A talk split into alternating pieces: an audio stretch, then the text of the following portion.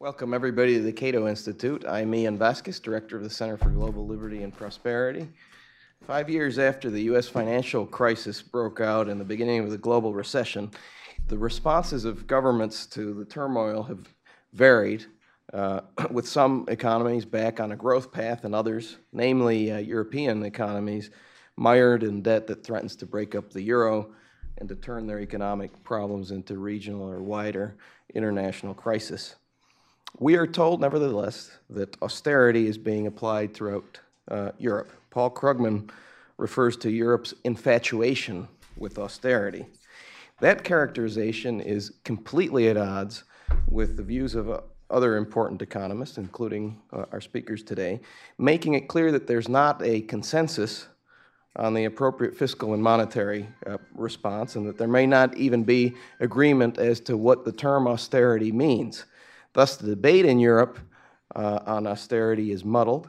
It has led to much unclear thinking and uh, misguided policies, and it is inhibiting learning uh, the, lessons, the lessons that are emerging from a Europe that has seen more varied policies and results than is generally uh, appreciated. Has cutting spending really harmed economic growth, or has stimulus been necessary and performed better? What does the European experience show uh, to be the relationship between fiscal and debt policies on the one hand and recovery? Is the European crisis essentially a macroeconomic uh, policy problem, or are there more fundamental issues that need to be addressed both within countries and at the European Union level? level? Our speakers today uh, are among the most qualified experts who can address these questions. And I'm pleased to be able to welcome back to the Cato Institute uh, Simeon Djankov, uh, who has uh, spoken here many uh, times before. Since uh, two thousand nine, up until March of this year, he was the Deputy Min Prime Minister and the Minister of Finance of Bulgaria. Prior to that, he was at the World Bank for many years as the Chief Economist of the Finance and Private Sector Vice Presidency. He was uh, probably most uh, well-known over there as being the creator and the lead author of uh, the World Bank's flagship publication, the Doing Business Report, which uh, led him to uh, advise many countries on regulatory and other issues.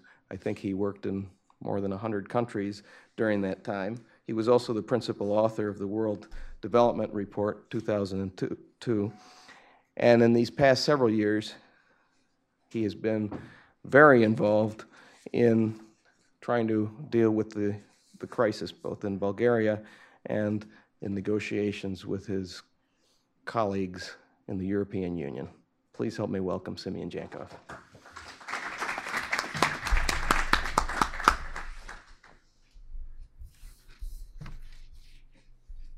Thank you very much. I'm glad to be uh...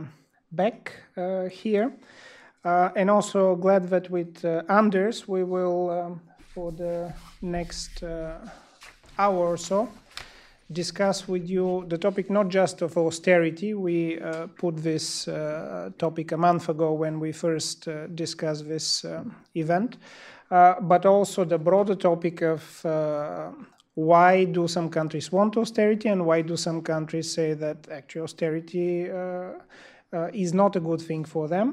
Ultimately, they want to answer this question. Either they want to save the euro, or they argue that the euro by this uh, stage is uh, clearly unsalvageable, so we might as well do other things. So I will uh, first uh, approach the uh, broader uh, topic of saving the euro, um, and uh, we'll, uh, in brief, uh, discuss what methods have been tried over the last three or four years, or at least discussed in the public arena, and then some of my own views on what can actually uh, work. And then uh, Anders has uh, a lot more specific uh, messages, both on uh, uh, austerity and then uh, the path towards a stable uh, Eurozone and a stable, stable Europe.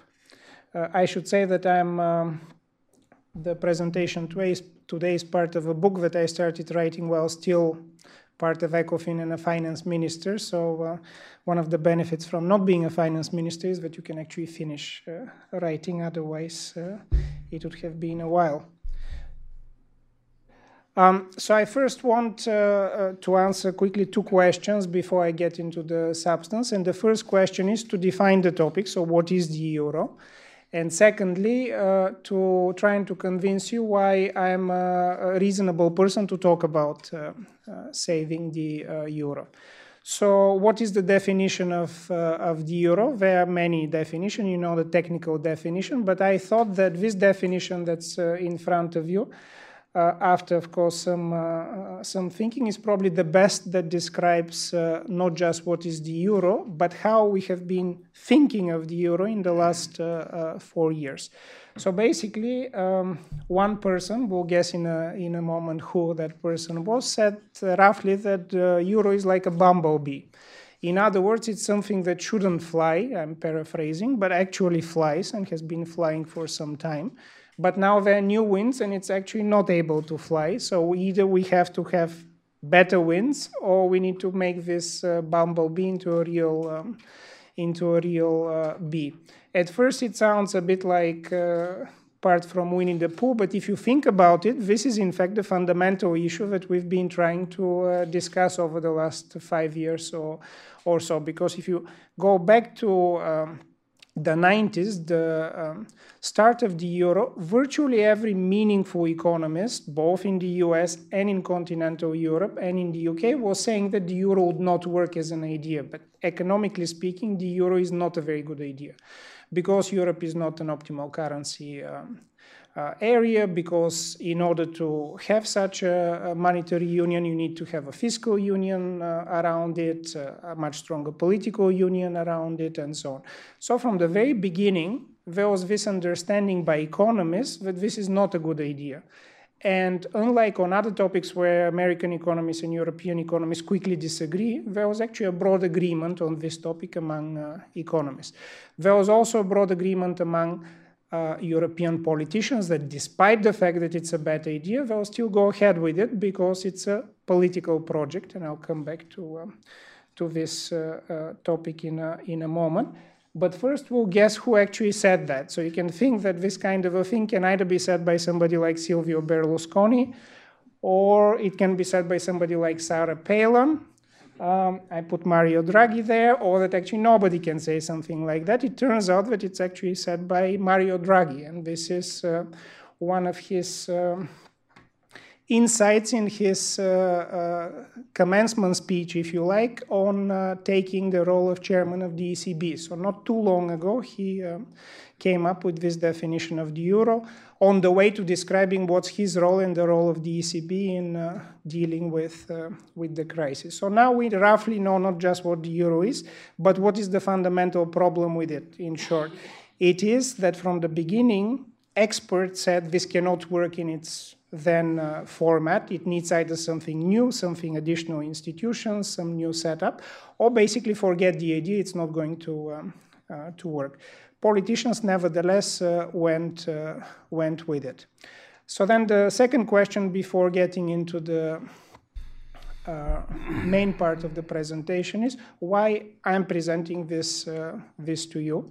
Uh, and why I'm writing about this topic. And the main answer is, apart from being one of these economists who actually don't think that the euro was such a good idea to be uh, established some time ago, I spent the last four, four years of my life, life going many, many times to Brussels or to Luxembourg or to where, wherever the various uh, ECOFIN meetings of finance ministers were to discuss uh, uh, this uh, topic.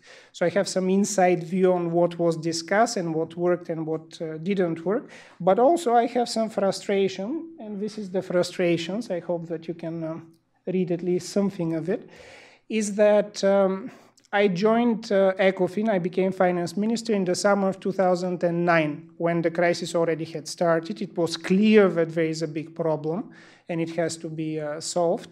And coming perhaps from the World Bank, which we also uh, uh, dealt with these issues, I expected that we'll basically be meeting day, at night, day and night until we solve the issue. And to my amazement, when I joined uh, ECOFIN in July of two thousand nine, still remember, after we introduced each other uh, and so on, they said the next meeting of ECOFIN would be in two and a half months. And I thought, that cannot be, I must have misheard something. Why? Well, because there's a long summer vacation.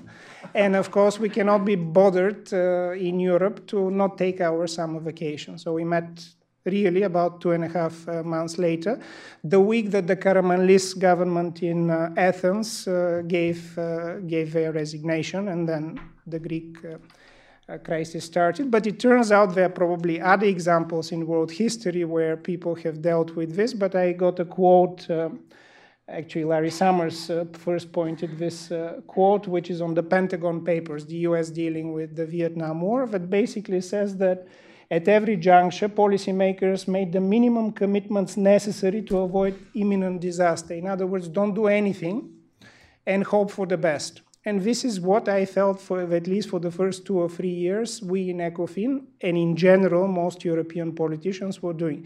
Basically trying to not make any significant uh, movements, uh, hoping that something good would happen. But of course nothing good uh, happened. Things were going from bad to worse, and from worse to even uh, worse. And at some point something had to be uh, done, but uh, we lost, in my view, at least two or three years in Europe trying to um, to basically wait it out. Uh, today, incidentally, the I M F uh, has announced that uh, they're publishing a report uh, later today or tomorrow, admitting to their mistakes in uh, Greece, in not uh, having the right decisions, and hopefully also admitting, I hope, that um, they were too slow in uh, making them. But anyhow, after these four years, I wondered for a long time, so why can't we come up with some reasonable um, uh, decision? There are enough smart people who have thought about the euro or about other such monetary arrangements and fiscal arrangements. So let's, uh, let's see what we come up with. And there are, in fact, three or four ideas that over the last, uh, since, ninety, uh, since two thousand nine or so, have been around in the public arena. So I'll quickly go through them and tell you why they didn't work, and then I'll come to uh, what I think is reasonable to work. Uh, before that, I'll tell you what the problem that people were trying to, and still are trying to resolve in Europe is. Very high unemployment, several years of uh, consecutive um, recession in countries like Greece. Greece has entered its sixth consecutive year of, um, of recession. Youth unemployment in some countries is very high, sixty-two point five percent, the latest data for uh, Spain. Imagine if two-thirds of your young people are unemployed. What sort of policies, uh, social or other policies, you can uh, create. And a number of countries have essentially gone bank bankrupt, so they've had to be uh, uh, helped by a combination of uh, the European Union, the I M F, and the uh, E C B. Uh, sorry, I want to show you this graph, which is the so-called Maastricht criteria, because a lot of the discussion on fiscal union, I'll end with this, goes around the topic of we need new rules, the so-called fiscal compact that was established finally in two thousand eleven, and in the future we are going to enforce this very strictly. But the fiscal compact is nothing more than the Maastricht criteria that actually was set up already in nineteen ninety-nine for entry into the uh, euro, and that were not followed by uh, anybody for a very long uh, period of time. In fact, there are some countries like France that have never met the Maastricht criteria, never, not in a single year since the creation of uh, the euro. This is just the eurozone, and basically uh, in this, uh, in this uh, box are the only three countries that meet uh, currently the Maastricht criteria, which are Estonia, Luxembourg, and Finland. Of the seventeen uh, Eurozone countries, there are only three that actually meet the Maastricht criteria. The further out you go, the less you meet them, and then you see Greece that is decades from, uh, from uh, uh, meeting them. Um, Latvia hopefully will be joining um, the Eurozone uh, next uh, January. Anders will speak about uh, that, and it will become the fourth country that will be uh, meeting this, uh, this criteria. Everybody is quite uh, far off. And then I already spoke about unemployment, but it's for a moment actually useful to look at it, that it's not just uh, Greece and Spain that have rapidly gone to average unemployment of about twenty-six point seven percent and youth unemployment above sixty percent.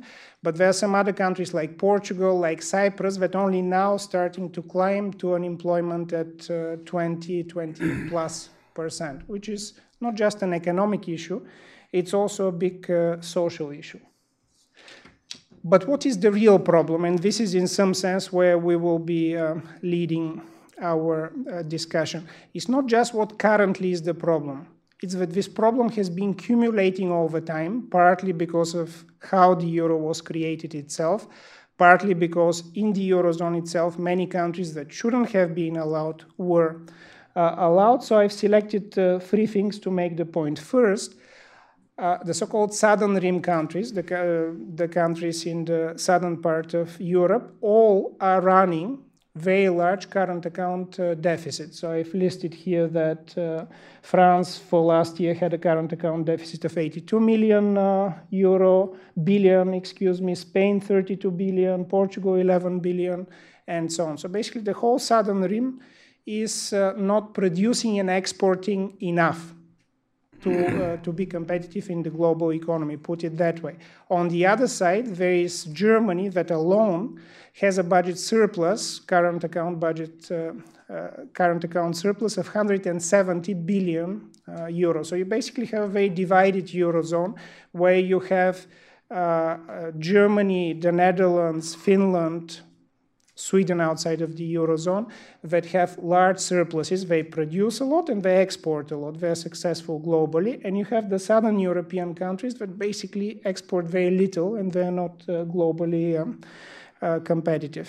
Part of the reason is that it's nearly impossible to run, to start and run a business in these countries. So I've pointed here uh, one number, which is that if you tomorrow want to establish a very small shop, one-person shop in uh, Athens, it would cost you nine thousand euro just to be able to open it. And this excludes industry-specific uh, requirements. So just, uh, just to open some sort of a grocery store, let's say, you'd have to put up in various fees nine thousand uh, uh, euro. The comparable amount in Berlin, and Germany is by no um, stretch of imagination a country without regulation, is about five hundred euro. So to give you an, an idea of how different, how mo much more difficult it is to do, um, to do business in uh, Athens, in Cyprus, in Paris, and so on. And the last point, which I think is the most striking and very few people realize it, uh, Anders will speak about this, is the level or the lack of education in some of the southern European countries. One number that I would like you to um, uh, remember, which is that in Portugal, only thirty-eight percent of the working age population has high school diploma, has finished high schools, thirty-eight percent. Slightly more than a third of the labor force has high school, not university, high school.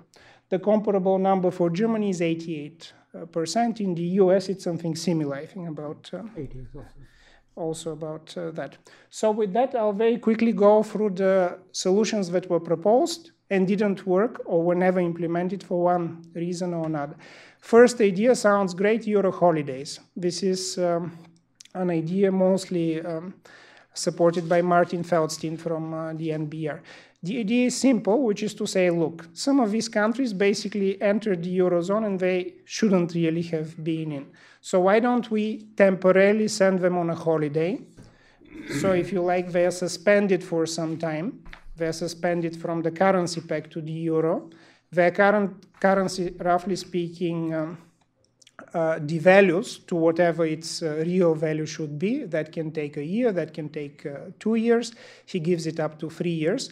They also do some significant structural reforms that can be negotiated with uh, the European Central Bank and with the European Commission in this period. The period is pre-specified.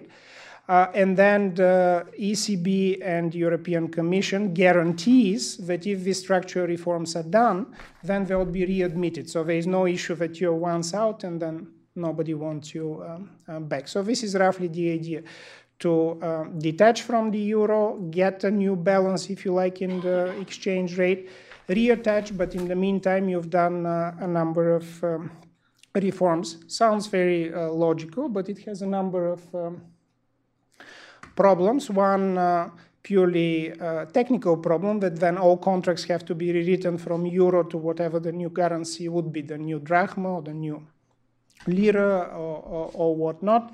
You'd have to rewire all the uh, meters, and this would take time. It would take at least a year. How do we know that? Because countries that are entering, like Estonia, like Latvia, have about a year, six, nine months to a year to prepare. Uh, but for them, it's easy because they're entering something that already exists. The currency already exists. The contracts can be future contracts towards uh, the euro, and anyhow, many of the contracts are already in, uh, in euro. So it's easier to enter rather than exit. This is a more difficult uh, uh, thing. Uh, Banks will have major problems with the balance sheets, the banks that hold uh, Greek or Italian or Spanish and so on uh, debt. And it would be a huge political problem as well, which I'll discuss at the end, which is that in the current uh, uh, Euro Eurozone contracts, there is actually no exit clause. If a country decides today to exit the euro, actually there is no legal way to uh, do it. It was purposefully done this way so that the currency looks stable. But uh, it didn't help much. Second solution is uh, a variation uh, called the Northern Euro. It's an even simpler idea, basically saying, look, we have two Europes I showed you in the trade data. Southern Europe that's not competitive, Northern Europe that is, if you like, super competitive. So we can do it two ways. Either the southern countries can exit, but that has issues that I already mentioned, or northern countries can exit. And the easier thing about northern countries exiting is that, if you like, it's more believable. So if they're exiting, their currencies are not going to depreciate. So you're not going to have some of the problems on the balance sheets of banks, at least not such uh, large problems. So several people have suggested this, but under the main uh, storyline, you have first a small country or several small northern countries, let's say Austria or Finland or the Netherlands, uh, exiting. After a while, Germany uh, follows, plus a few other of the uh, austerity hawks, uh, Latvia, Estonia, and so on. And you gradually create uh, Northern Euro, and essentially what is now the Euro becomes the Southern uh, Euro. The Southern Euro then can have its own monetary policy with its own uh, central bank. They can run a more expansionary um, policy, uh, and in that way, if you like, avoid austerity, which is what uh, the southern European countries want to do um, anyhow. There are many issues with this. First, uh, the German exporters wouldn't agree with that because currently they're enjoying some um, competitive advantages from the um, uh, from the euro. Otherwise, uh, the currency of the northern euro would appreciate, and it would be more difficult to export for them. But most import importantly, it's very unlikely that if you just leave the southern European countries, they actually can put together a southern European central bank. So they're going to start arguing, and you would end up with a strong northern euro, and then their own currencies, which were before they joined uh, the euro. So the whole then idea of united Europe is going to completely uh, uh, disappear. Third idea, Eurobonds. This is actually still an active idea. Um, with Anders, we have some, uh, we've discussed this uh, a lot. Um, the idea of Eurobonds is very simple, which is to say, look, we have an issue that some countries basically cannot uh, appear on their own in the market. So if they appear, it's very expensive for them. So why don't we, instead of different countries going to the markets on their own, Slovenia, Spain, Germany, and so on, we put it together, so at the Eurozone level, we appear as one country, just like the U S can appear as one, uh, uh, one country, even though it's uh, many states, and then we have one joint Eurozone, uh, Eurozone uh, bond. Uh, that would reduce the cost, many people argue, of the bonds, and we have some estimates of how much it would uh, It would reduce the bonds. This estimate suggests that Italy, for example, a country that's currently experiencing problems, would save up to four percent of its G D P annually if it can benefit from this, uh, from this um, Eurobond. And currently, this is a live topic. In fact, it has been uh, throughout uh, the crisis. I'm almost done.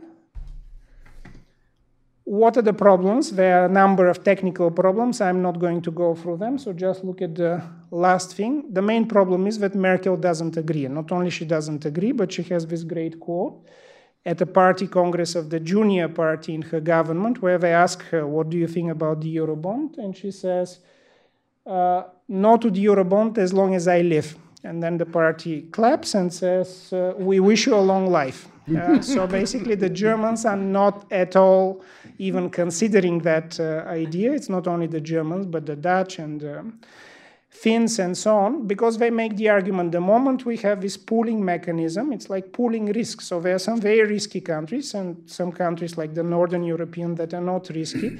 So we are saving the Southern European countries uh, by reducing their interest rates. What are they going to do? They're going to borrow and borrow and borrow and borrow. So we're just going to deepen the, the crisis.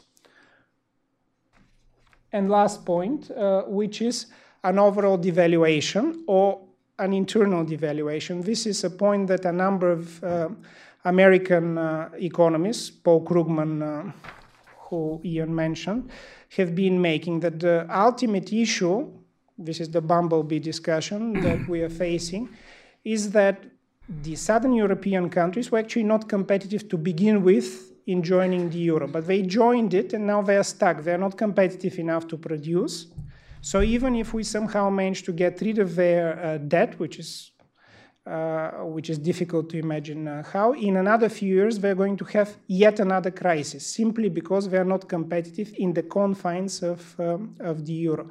So what do you do? Well, you can either devalue the whole euro, which was Krugman's original idea, which actually doesn't help anything, even he realized at some point. Why? Well, because that would make Germany even more competitive internationally. So Germany suddenly will even surpass uh, uh, China in terms of uh, current account uh, surpluses, which it actually did in twenty eleven uh, uh, once. But it's not going to help the intra-Eurozone uh, problems, because Portugal is going to be as uncompetitive relative to Germany as it is now.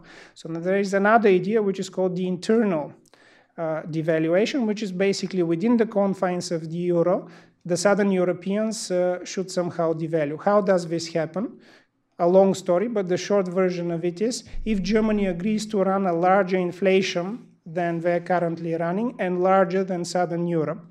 Here I haven't found a nice quote from uh, Merkel, but it would be something like this, you know, this is never going to happen as long as I live and my uh, daughter lives and her son lives and uh, so on. So basically that idea of the devaluation, either external or internal, is also not, um, not going anywhere.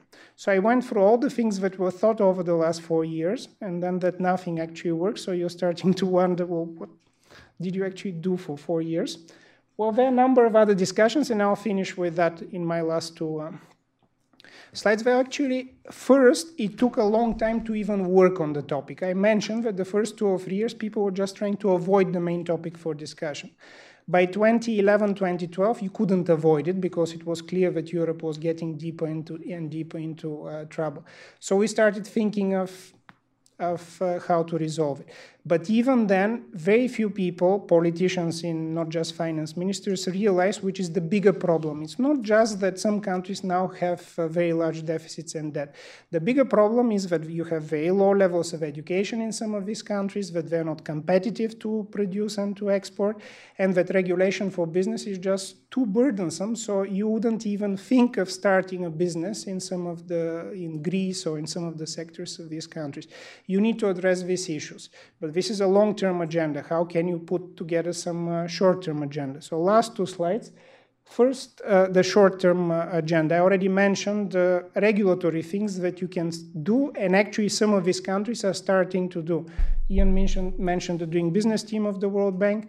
It actually is working now in Greece with the Greek government to reduce um, barriers to entry of firms, uh, reduce uh, tax regulations, reduce uh, regulations uh, in the labor market, and uh, so on. Spain is doing the same, Portugal is doing the same.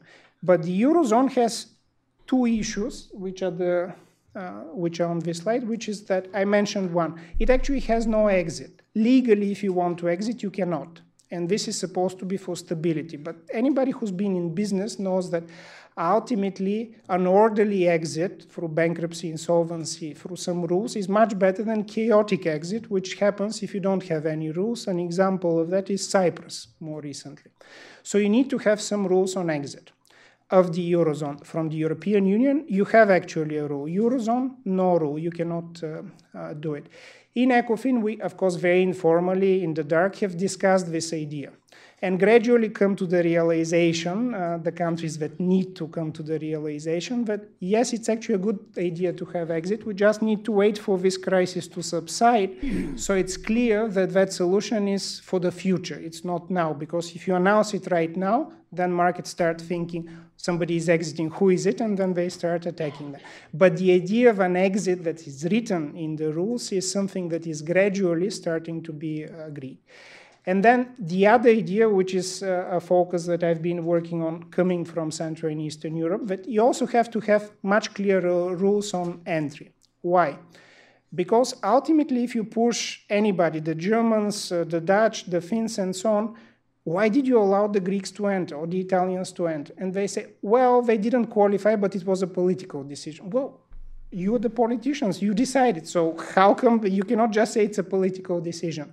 And if it is a political decision, make it up front. So make it from the very beginning. And this is the suggestion that, uh, that we have. So that when you're entering the European Union, not the Eurozone, but the European Union, you have a number of things. You need to have free press, you need to have um, uh, not torture your animals and so on. Right from the beginning for European Union entry, you also pose that you should meet not the Eurozone criteria maybe, but the E R M two criteria, the initial criteria that I, uh, that I showed you towards going towards uh, uh, Eurozone entry. Why? Because in that way you know that you're not going to accept somebody in the European Union, and then it becomes a political issue because you cannot politically sort of kick them out. They're already your problem.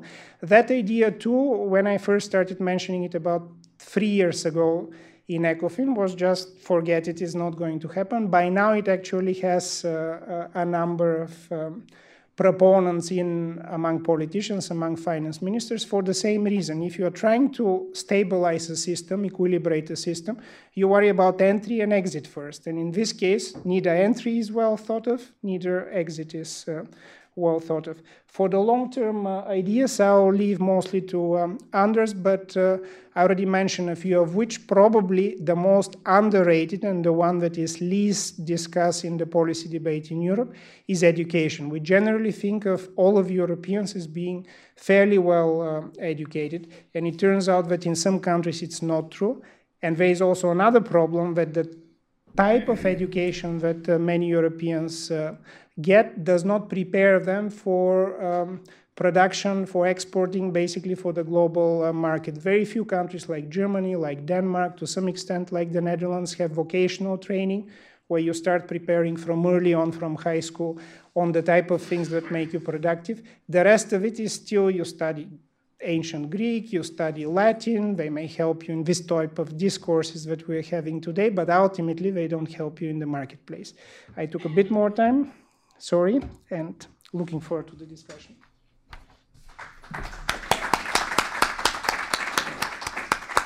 Thank you, Simeon. Our next speaker is Anders Åslund, who is a senior fellow at the Peterson Institute. Before that, uh, he has been with uh, the Carnegie Endowment for International Peace. He's also an adjunct professor, professor at Georgetown uh, University. He's an expert on Russia, Ukraine, and Eastern Europe, and uh, also on transition economies and the transition uh, to the market. He is the author or the co-author of thirteen books, including How Latvia Came Through the Financial Crisis and How Capitalism, there it is, and How Capitalism Was Built, the Transformation of Central and Eastern Europe, Russia, and Central Asia. He's also been an advisor to the governments of Russia, Ukraine, and, and Kyrgyzstan.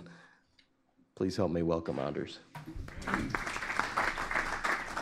Thank you very much, Ian, and it's a pleasure to be here again at uh, Cato, and in particular to follow uh, Simeon. And I uh, should say that uh, uh, Simeon and I have very similar views, but uh, I'm going to talk about something uh, quite different, or a different part of uh, uh, the euro uh, crisis. But let me start with this. Today, the European Union has approved Latvia for becoming the eighteenth member of the Eurozone. So Latvia uh, has gone ahead, and you can see this in two ways. One is that Latvia has qualified, uh, fulfilled all the criteria that uh, Simeon talked about, and it has done so with a wide margin. And the other is also the Latvian belief in the Euros, uh, euro, that this is going ahead. And I'm uh, going to provide you with uh, two sharp contrasts. I'm going to concentrate on two countries. And uh, these countries are quite easy to select. The two countries that have lost one quarter of their output during the crisis. And they are Latvia and Greece.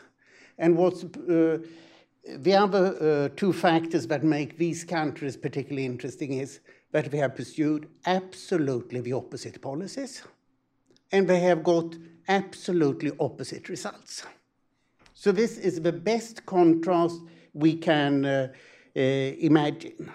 And uh, here is my book again, uh, together with uh, Prime Minister Valdis Dombrovskis. And I engaged uh, uh, with Latvia in December two thousand eight. I'm uh, one of these people who tend to go in and look at the deep crisis and see, is there anything one can do about it? Are the politicians interested?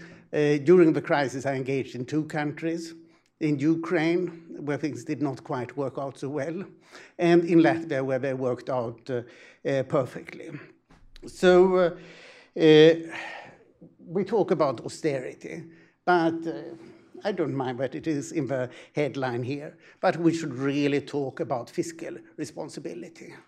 Uh, we should define our terms. And the, uh, the fundamental truth is that money is not free. This is uh, the idea that Paul Krugman has not understood.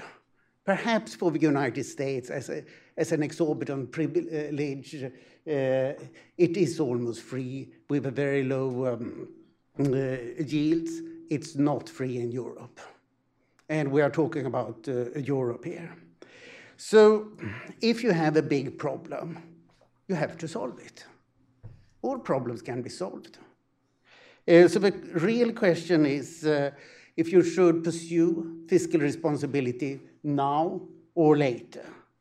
And another question, who is prepared uh, to pay? And what I'm going to focus on here is, should you front load or back load? And uh, my argument, as you might have already guessed, is that you should uh, front load. So why? First, you return to uh, growth earlier. Politically, it's much easier. You get a better fiscal adjustment. You get more and better structural reform. You achieve financial sustainability. And you restore confidence much earlier. And I'm going to go through these uh, uh, six points now somewhat in um, uh, detail. Oop. Here you can see the growth trajectory of these two uh, uh, countries. Does it work? No. Oops, sorry. Sorry, no, I did something wrong. Oof. Here we are. So the blue line is Latvia in this and following graphs, and the red uh, dotted line is Greece. And you can see that they have, uh, uh, while the total decline, output decline is the same, the curves look totally different.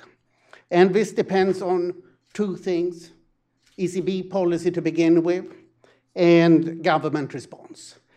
When the crisis hit in the fall of two thousand eight, you see that Greece did not suffer much. Why? Because the E C B flooded it with liquidity, which was, of course, a massive mistake. Greece should have faced its crisis in the fall of two thousand eight if E C B had been reasonable, and it was not. And why did Latvia suffer so hard? This was not because of any austerity. It was because the E C B gave no liquidity whatsoever, although Latvia was a member of the European Union. So therefore, Latvia saw in one year a decline of G D P of eighteen percent. And this is the reason why Latvia is now joining the euro because the Latvian politicians say, never again. Next time we face a liquidity freeze, we want to have E C B liquidity. This should not happen again. Of course, uh, this was a sudden stop. Latvia was heavily uh, overheated, but it was in a reasonably good uh, fiscal shape before. And then the next part you see, it is the government policy. And as I will detail, I think that the Latvian policy has been very good. And uh, therefore, Latvia has now uh, five and a half percent growth the last two years, while um, Greece is uh, tugging along with an annual decline in the order of six percent, which uh, does not make much sense. So next, uh, it's politically easier to do this. And we have this fa uh, famous phrase from uh, Rahm Emanuel, a crisis is a terrible thing to waste, upon he went on to waste it. So uh, the simple logic is, the longer you wait, the more difficult uh, it is. Latvia had one riot in January two thousand nine, essentially because people were upset that the government didn't do anything when the country was in obvious crisis. And in March, my good friend Valdis Dombrovskis came in as uh, prime minister. And he said, in this situation, we have only two alternatives, one bad and one worse one. I prefer the bad alternative. And in, uh, with this, he went out and sold the program. Uh, no uh, uh, promises of any success, but uh, that the, uh, he, this was the only way he could see to solve the, uh, the problems. And after this, he has been re-elected twice.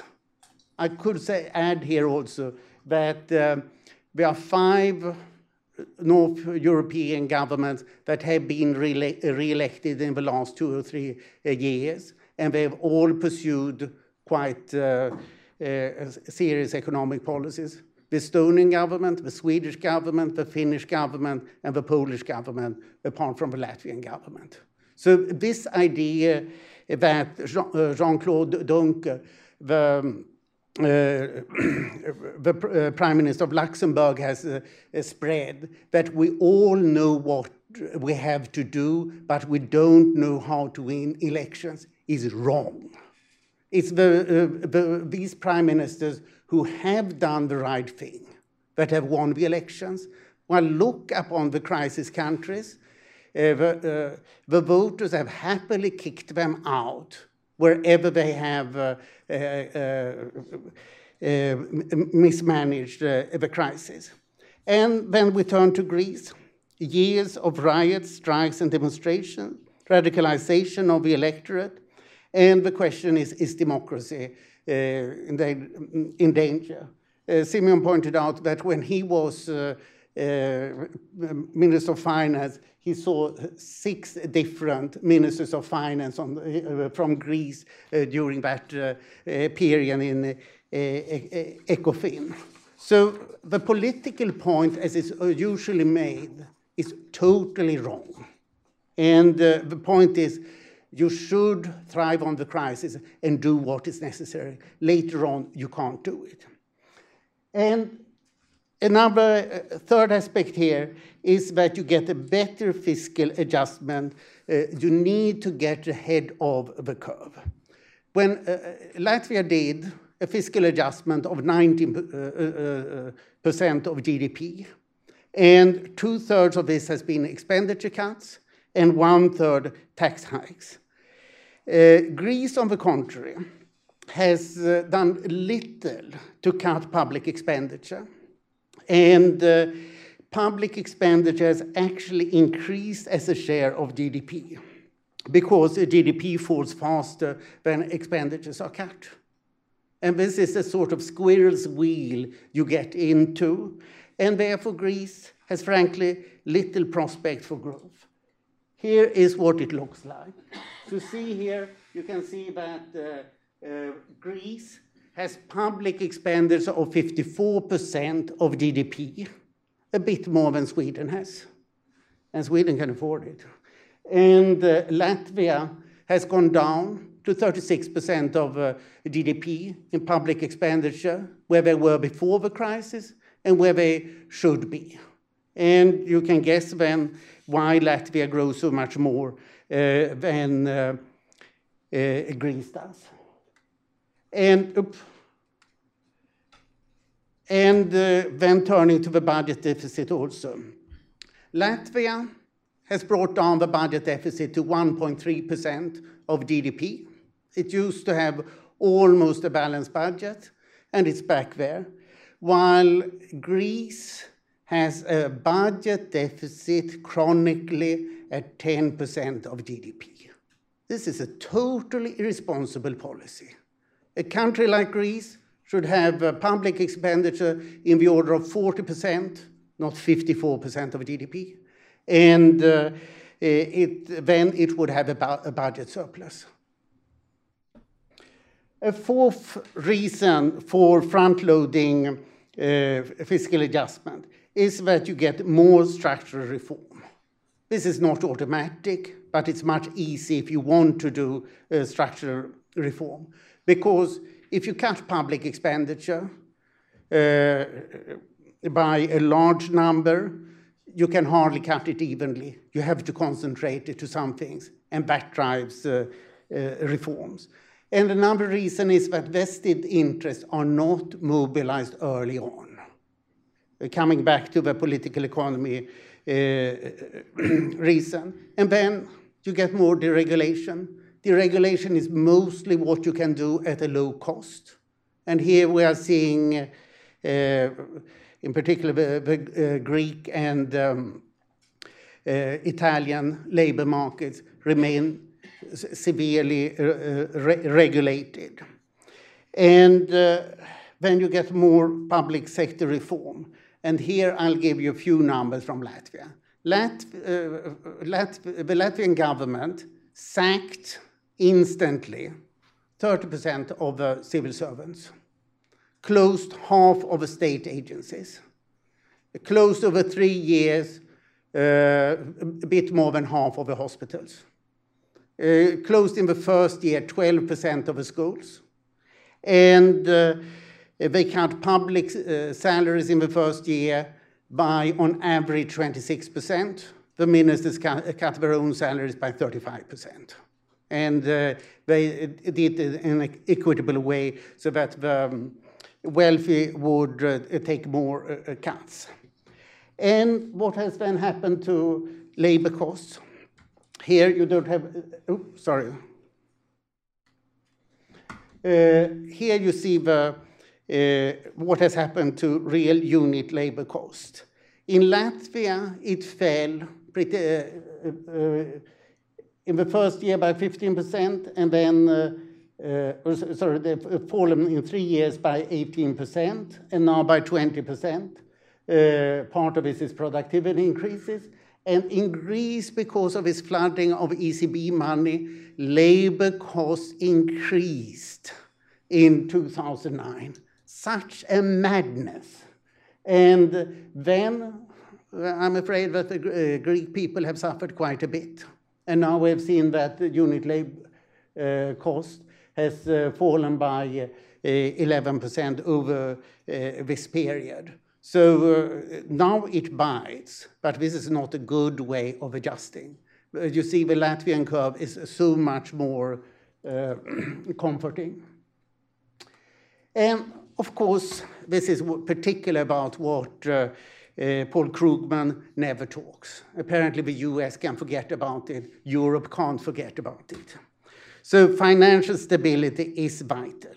The public debt as it is today, uh, as I think Simeon mentioned, is ninety-one percent of G D P, while the uh, Maastricht limit is sixty percent of uh, G D P. And out of the twenty-seven E U countries, during the crisis, nine countries have lost uh, for some time Uh, market access and needed uh, assistance. And at what level does this happen? The point is that you can't know.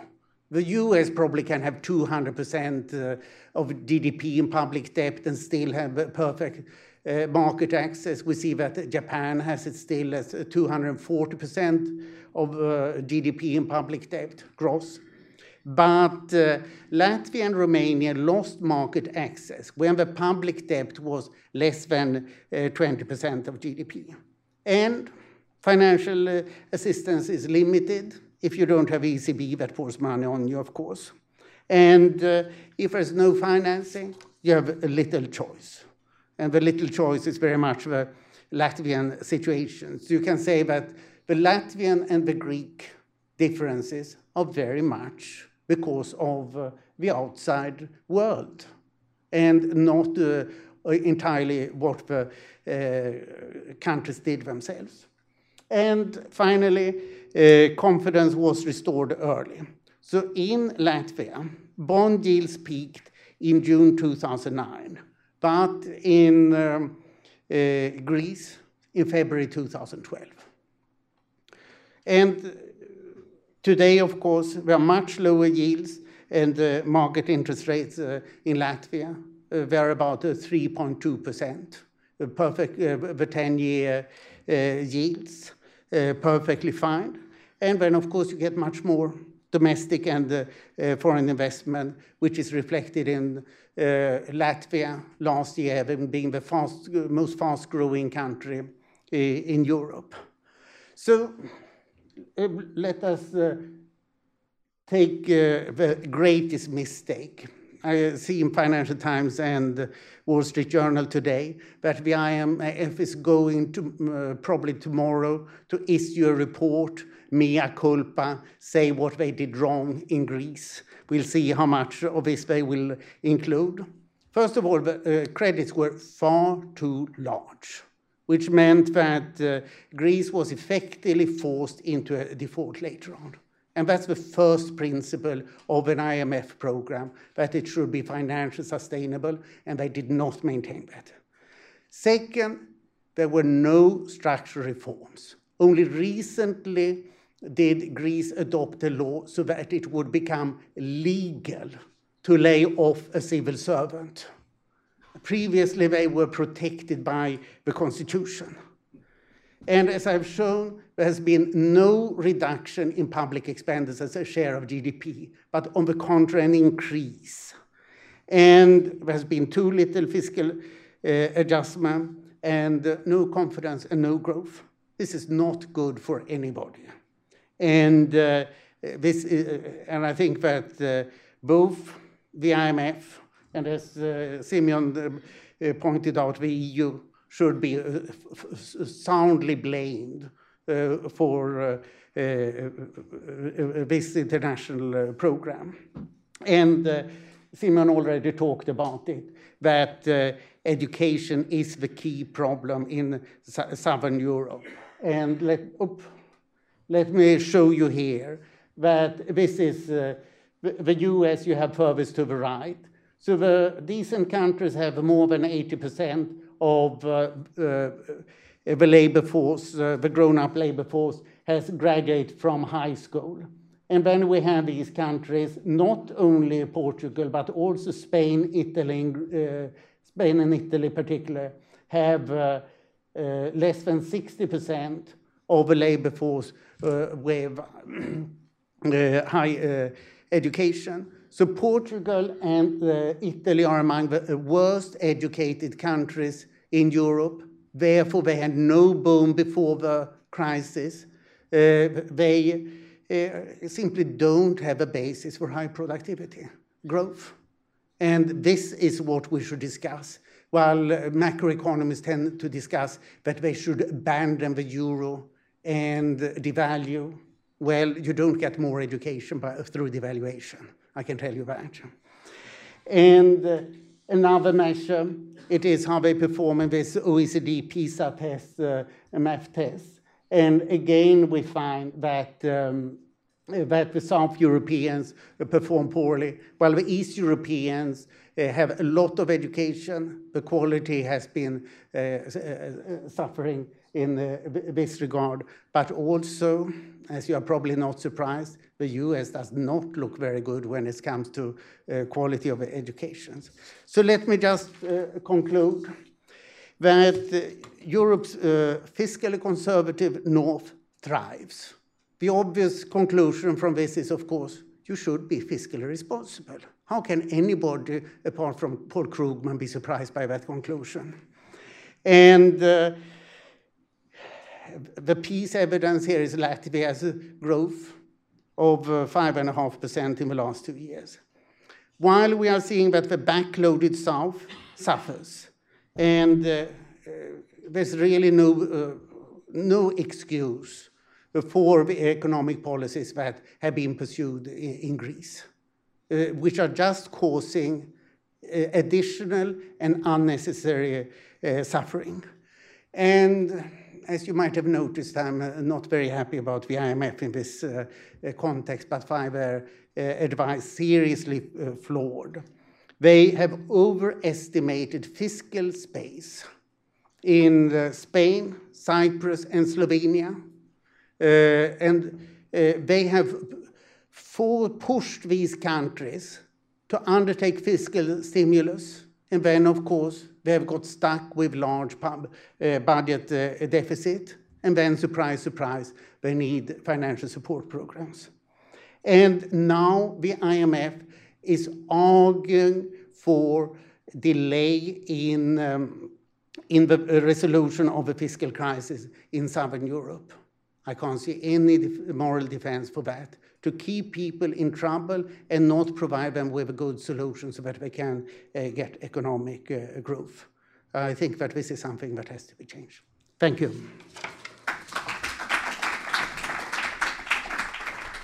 Thanks very much, Anders. We have time for some questions and answers. If you have a question, raise your hand and uh, identify yourself and your affiliation and who you're asking the question to. We'll start out up here in front. Yes, I'm uh, Bert Kurowski. Uh, I used to be the E D, the Executive Director of the World Bank. Uh, what I have missed during all these years in the discussions are really the the the, the impact and the, of the financial regulation in creating this crisis. Uh, Mario Draghi, he was chairman of Financial Stability Board, and he didn't find anything strange that a bank could leverage itself sixty-two to one when lending to Greece, uh, but only twelve to one when lending to a little small Greek businessman. He didn't find that there's anything strange at all.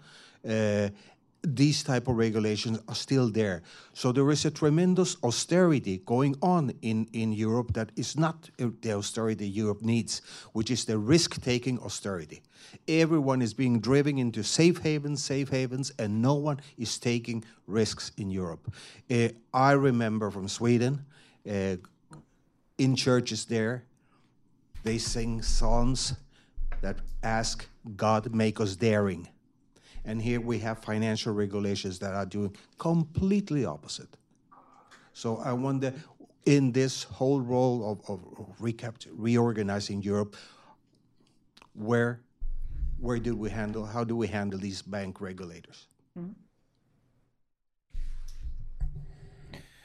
So one part of um, one part of the answer is what I first mentioned, that. Uh, Politicians, and including finance ministers um, in Europe, really thought that the crisis will just go away, so there was no serious focus on any actual solutions, macro, micro, banking, and so on, for at least two and a half, uh, three years at uh, the beginning. So only towards the end of twenty eleven, for me, the defining moment was when Um, the Eurozone had worked very hard to come up with the second Greek uh, uh, package with Papandreou. They thought that they had uh, agreed. This is October twenty eleven. Papandreou goes back and the next day says, well, I want a referendum to see what the Greeks think. Well, what do you think the Greeks think? You know, they're going to suffer.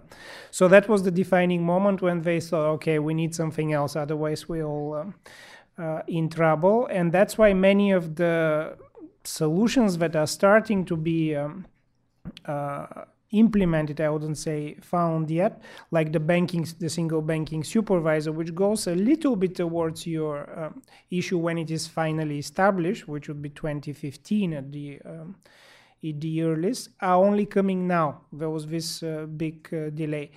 Uh, directly to your issue, why is it that uh, that uh, people didn't get to it? For two reasons, partly because of the significant delay in policy making that I mentioned, and partly, which is what Anders mentioned, that first, the whole focus of, uh, of the Eurozone, partly because of the people who are there and the people who are advising them, was on the so-called macro issues. Can we devalue somehow? Well, no, you actually cannot devalue. That's the point of the euro, that uh, you cannot devalue. But a long time was spent in thinking about this without thinking of the so-called micro and regulatory issues, because what you're uh, mentioning is essentially a regulatory issue, but also in the minds of politicians, a micro issue.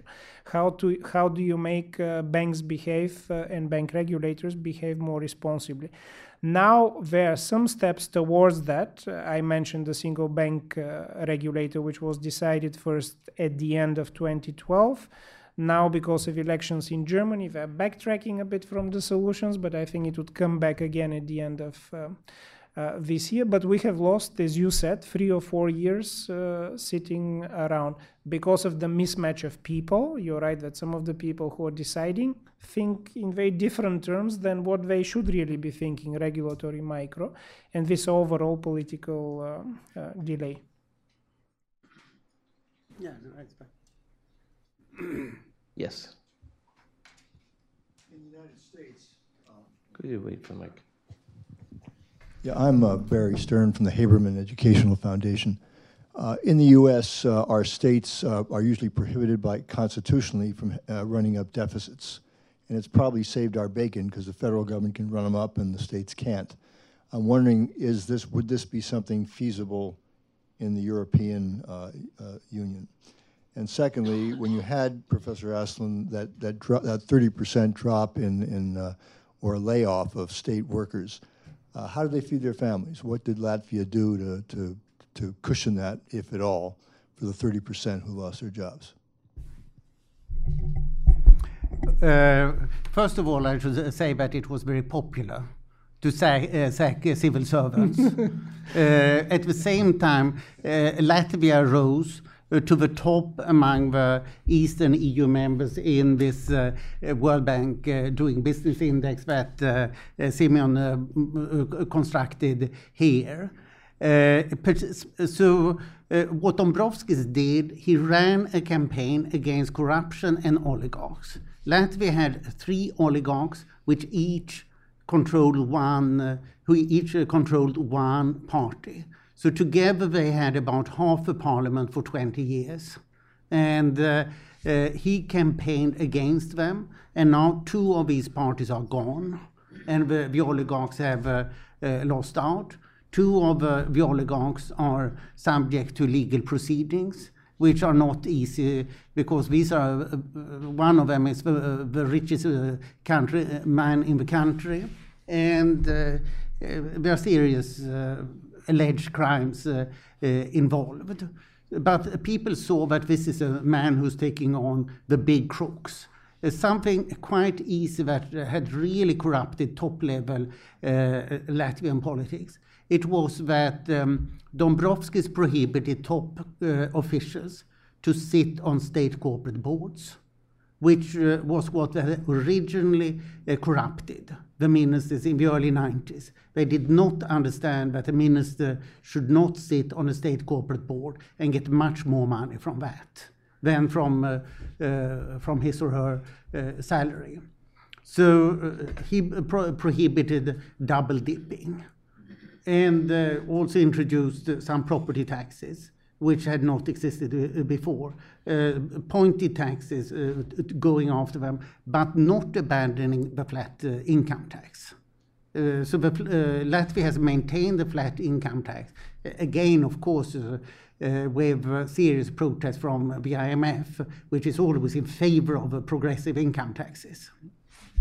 uh, I mean, missing uh, on the constitutional limit. Well, uh, now uh, all countries are introducing various budget rules. Well, uh, Simeon, you should uh, take that.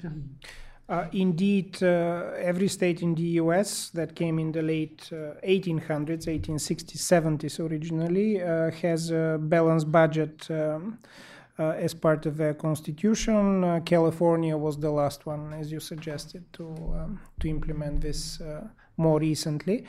Um, until um, very recently, the last two or three years, the only country that had that specifically in the constitution in uh, in uh, Europe was Germany, which uh, implemented it uh, about six, seven years uh, ago, rather passed it, and it's coming, um, it uh, became the law only now in twenty thirteen. But that was uh, a big deal in twenty eleven, twenty twelve negotiations, the so-called golden rules that uh, Chancellor Merkel was trying to push uh, with some help from um, the Netherlands, Austria, uh, the Baltic countries, uh, Uh, myself, and we managed to push this so that by twenty by January twenty fourteen, next year, every country member of the um, Eurozone and uh, countries like Bulgaria, who are not yet in the Eurozone but can uh, um, if you like volunteer, have to have not exactly a balanced budget rule, but at least a rule that you cannot run a, a deficit of above three percent of G D P in any one year, and you cannot not run a structural deficit uh, which is above one percent uh, a year. So there are actually such rules, but they're coming uh, due next uh, year. In Bulgaria, I managed to push it to um, zero point five percent structural deficit and two percent uh, uh, overall deficit in any one year is an upper limit. Some other countries have done uh, uh, the same. The issue that we'll be facing now is that it enters uh, next year. But I showed you the graph. Only three countries actually meeting meeting the Maastricht criteria as of this year. Italy just managed this year barely two point nine six percent. Um, Um, budget uh, budget deficit for last year, but let's say there will be four or five countries by twenty fourteen that meet that. What's going to happen to the rest? Like France, for example, is now scheduled to be uh, at uh, uh, below three percent, not, ba not balanced budget, below three percent deficit in twenty eighteen. And this is what they are saying that they'll do, which means it's probably going to be further into the future. So you have a balance, not exactly a balanced budget, but you have a constitutional amendment, and then you're not really meeting it five years in a row. So I think there's going to be a lot of legal finagling for the next few years to come up with it, but it's getting there. Mm. Let me just add here on the social side, of course, you had there were social benefits for and unemployment benefits for those who uh, were sick. Uh, something that is quite important is that after the German post-war constitution, most constitutions that have been adopted after that in Europe include uh, a lot of social guarantees. So, for example, Latvia and Romania cut pensions, and this was reversed by the constitutional courts, because you are not allowed to reduce any social benefit according to very many European constitutions. Portugal is another example. Yeah, uh, or as I mentioned in Greece, they were not allowed to sack, uh, lay off a civil servant. Now this is being changed, and instead you are getting these uh, uh, uh, uh, debt limits coming into the cons uh, cons uh, constitution. And if you hit the debt limit, for example, Poland is one case, they have fifty-five percent uh, of G D P and debt limit in the constitution, then you get this wonderful uh, institution that is called sequester. Question here. Um, what, what I thought was very interesting. Could you please identify yourself? Sorry, uh, uh, Anton van Ackmalkart and Rothkopf. Um, one thing that both of you emphasized that is hardly ever discussed in these debates or in these discussions is the differences that result from basically the, the lack of education. And you used high school as a proxy, but, but it's good. So my question is, would, and Latvia has a very high number, and Greece and Spain have a very low number. Mm-hmm. So the question is, would they be able to succeed? And Simeon, Bulgaria had a low number too, so you may be able to comment on that. Um, would would Greece be able to do, even with, with you know tough fiscal policies, what Latvia did with that kind of education problem? And the second question I have is, how much of the unemployment that we see in Spain and, and, and Greece, et cetera, is due not so much to this recession that they have now, but just simply because the education is bad? or the, the So, the post question. I'll start maybe with the second. So, what part is people who are, let's say, not well educated? And the answer is nearly half. So, how do you know if it's structural unemployment? You go back in time. We now realize, wow, these are big numbers, sixty-three percent nearly of youth is unemployed. But if you go even before the crisis, you see that around thirty, meaning two thousand eight or so, thirty percent are still unemployed. And these were, especially in, I'm, I'm talking about Spain. Uh, and these were boom years. Construction was booming in uh, in um, uh, in Spain. So even for less educated people, there was actually uh, decent possibilities for work, but about a th uh, half of these people who are currently uh, unemployed are structurally unemployed, that they didn't have the skills, if you like, even to be on a construction uh, uh, construction site. So that means that in some sense uh, these longer term uh, uh, reforms have to to start now, or should have already started a long time ago, and then they would start yielding success maybe five years from now, ten years at, uh, at the earliest. That's why I also outlined some shorter-term um, uh, reforms. But it is a long, um, a long problem, um, and also a long, to long time to resolve in uh, southern uh, Europe. Some of the East European countries, like Bulgaria, like Romania, where we come, you saw on the two uh, slides a curious pattern. In terms of the quantity of education, we are up there with the, the best. eighty-five percent of, uh, of uh, the working uh, age population are high school educated, and they stay in school and uh, so on. But then uh, increasingly, and this over time deteriorates, increasingly uh, we score badly on math and science. If you go back twenty years, it wasn't the case actually. Uh, East Europe uh, and Bulgaria scored quite high on this, but every year it's going down uh, uh, and down.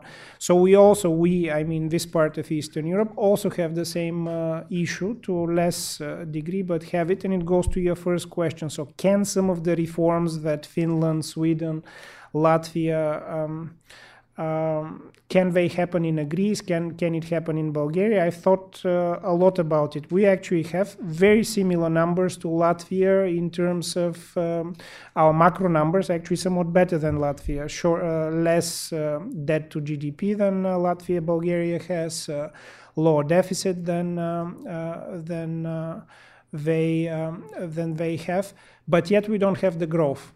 And, and we've had this consistently, so it's not just for one year or so, but we don't have the growth numbers that Latvia has. So some, in my view, some significant share of that is government policy, but the other significant share is education, and it is significantly underrated. That's what I mentioned, that somehow we never thought of education. It's the first time, even in ECOFIN, I don't remember a single time discussing, uh, discussing education as an issue. Yeah, let me follow up here on, uh, I just spent, it was last week in, in Tallinn and Riga, and uh, Riga it was for a big Baltic Development Forum. Two top questions are higher education uh, and innovation and research and development. At, this is what is missing. So Eastern Europe needs to leapfrog when it comes to quality of uh, Uh, of uh, education. And uh, to your question, Portugal and Italy had about one percent growth a year for the decade coming into to, uh, two thousand eight. So uh, they really show, uh, showed that they didn't have uh, uh, the, the capacity to gr uh, grow even what were uh, uh, boom years um, for, for uh, uh, Europe. Something that is discussed now much is apprenticeships, where, where of course uh, Uh, Germany, Austria, Switzerland, uh, uh, also Denmark are do, doing very well. So uh, to get good vocational training is becoming a serious problem. And it turns out that uh, in Germany, manufacturing is still twenty-two percent of G D P, while in a lot of uh, Western countries, including this one, it's about ten percent of G D P. We'll take a question in the back, uh, and then we'll take a couple of questions in the front after that.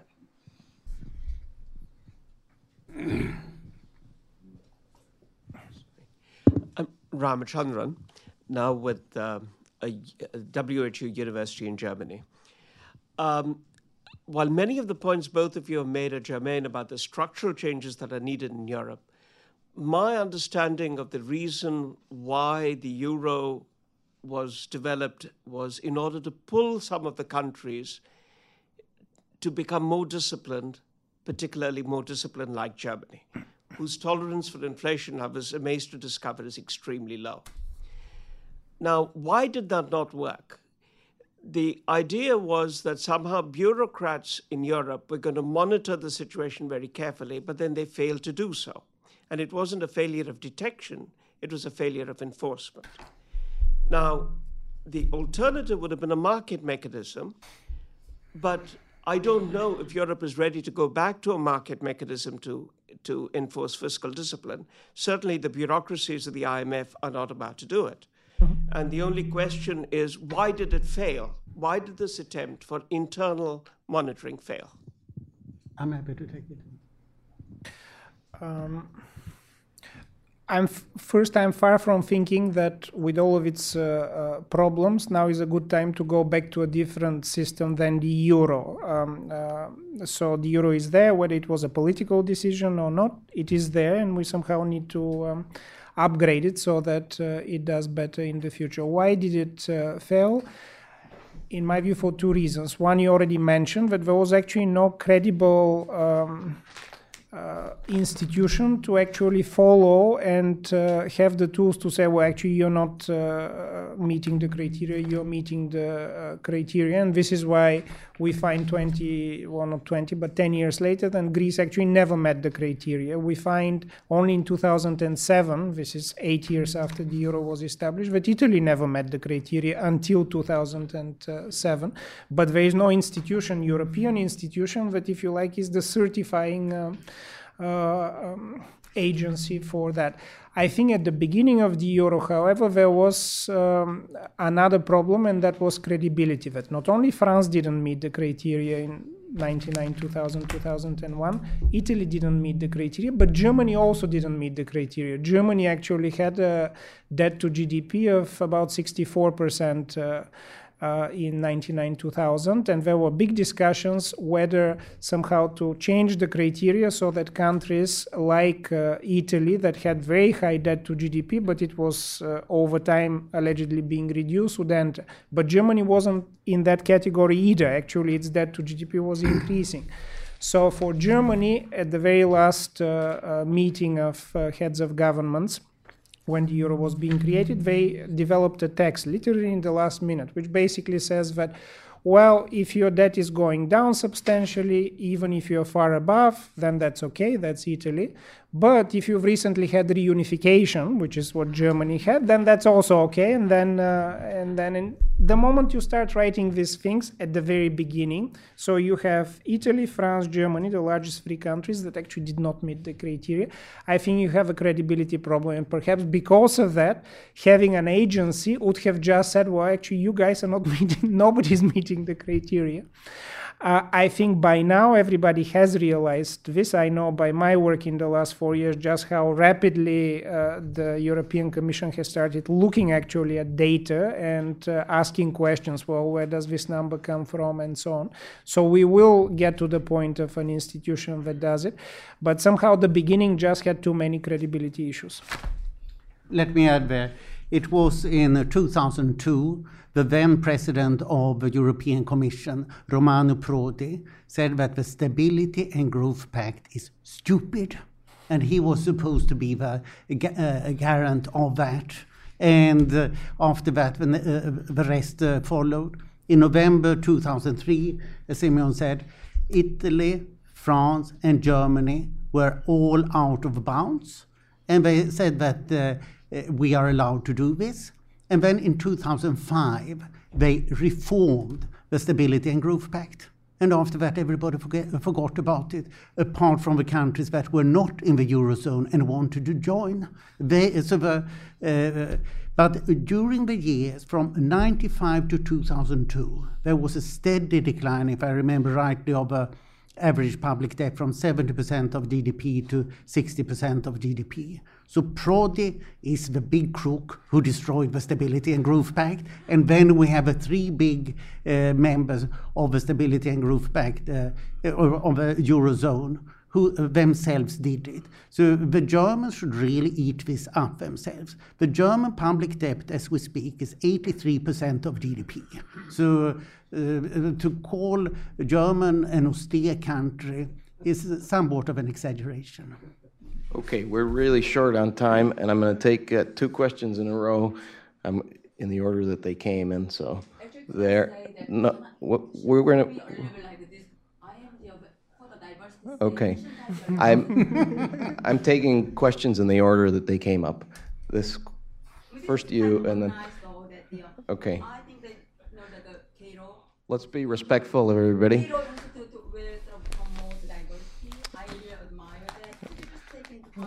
Okay, we, we, we, you can raise your hand in order next time, and I'll call you in order. Go ahead. Um, Dalbo Rohak, Cato Institute. I have a twofold question. Um, a common interpretation of the crisis is that it's a Eurozone-wide systemic problem, yet the solutions that you've proposed today uh, were... I still want to say, this is not right, and I'm leaving. Okay, um, well, yeah, the, the solutions you proposed were mostly local, country-specific, things like uh, fiscal adjustment, structural reforms, educational reforms. Um, is there any place for policy coordination at the E U level? Are there any benefits from, you know, doing things jointly in addressing the crisis? If so, what those policy areas could be? Um, and on a related note, Minister Djankov dismissed the idea of Eurobonds as a way of socializing losses, incentivizing bad behavior. I think he was right to do that. I wonder whether he would be prepared to apply the same sort of reasoning to the existing bailout structures or mechanisms that exist, namely the European Stability Mechanism, uh, which, you know, could be called just another way of, of socializing losses uh, if you provide liquidity to, to countries that got into into trouble. Thank you. Could you give him the microphone? You'll be the last. Yeah, this is a related question. Also, you have mentioned the the um, the Eurobonds as a way of leveraging uh, the goodwill or the borrowing capacity of the of the northern countries, who, which would subsidize somehow the the weaker ones. But if you encumber the the borrowing power, uh, you also encumber the capacity to repay via the claim on on, on resources, which are taxes. So how would you propose that that political consent is given, uh, not just to one side of the equation, but also to the claim on the resources with which to repay? I'll go first on the quickly. Uh, first, no, I think that we've suggested, maybe there wasn't enough time, a number of systemic uh, uh, resolutions. One is what I mentioned, and I think this can be done short term, unlike education, which would take some years, is that in the Eurozone, it's not clear how exactly you enter, and it's also certainly not clear how you exit. Just the rules on exit are not non-existent, they are not there. This needs to change, and I mentioned the example of business.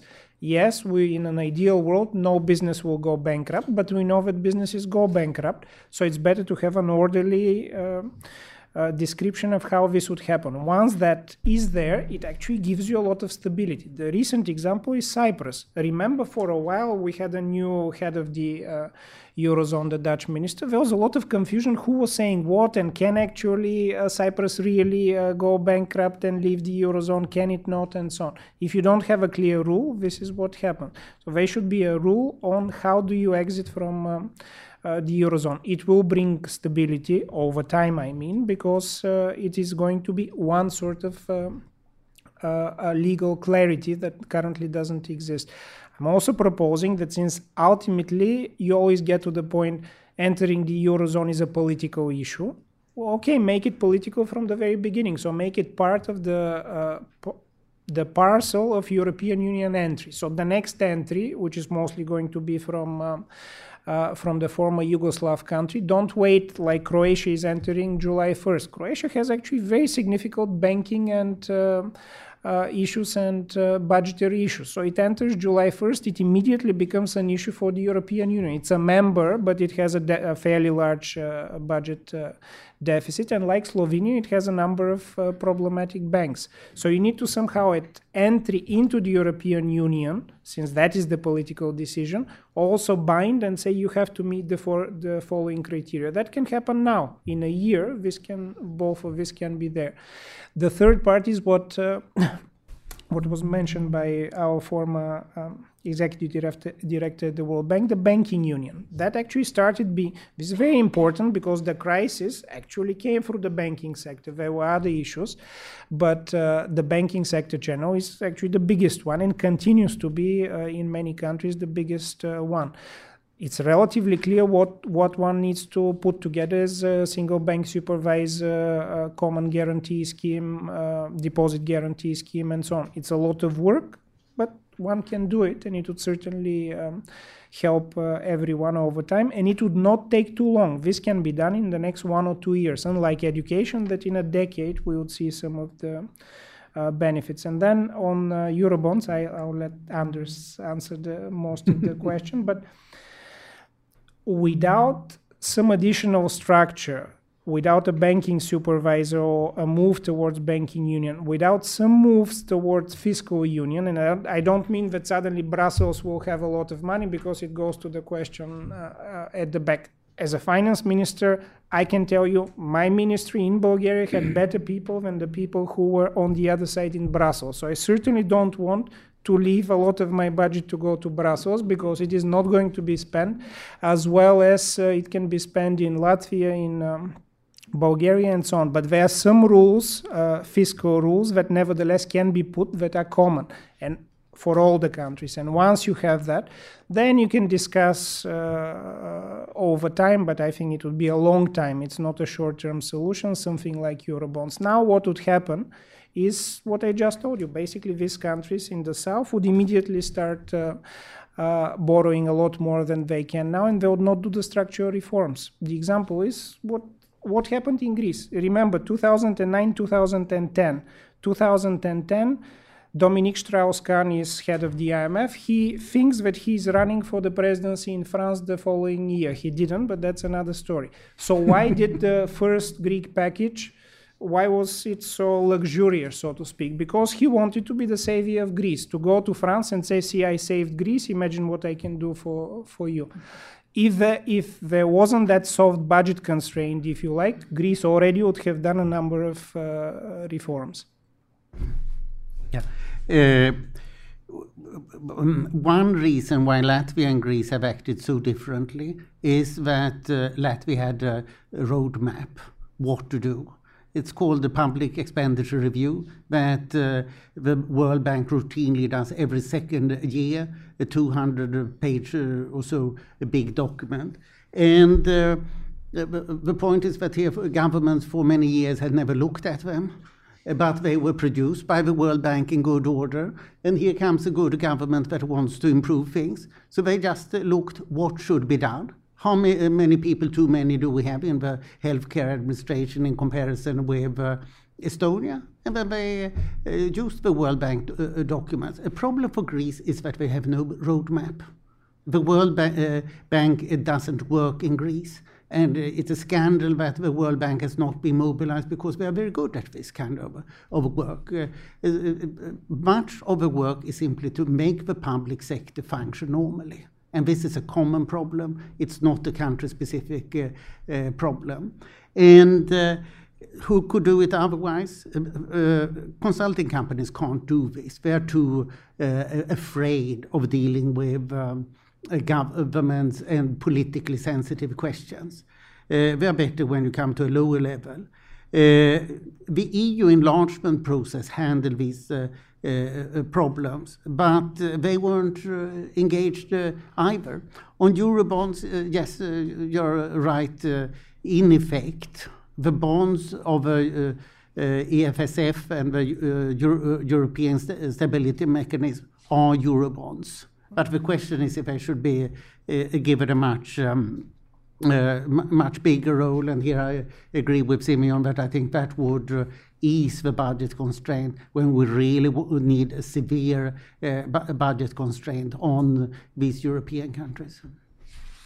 Thanks very much. I'm afraid we've run out of time. Please uh, join me in thanking our two great speakers today.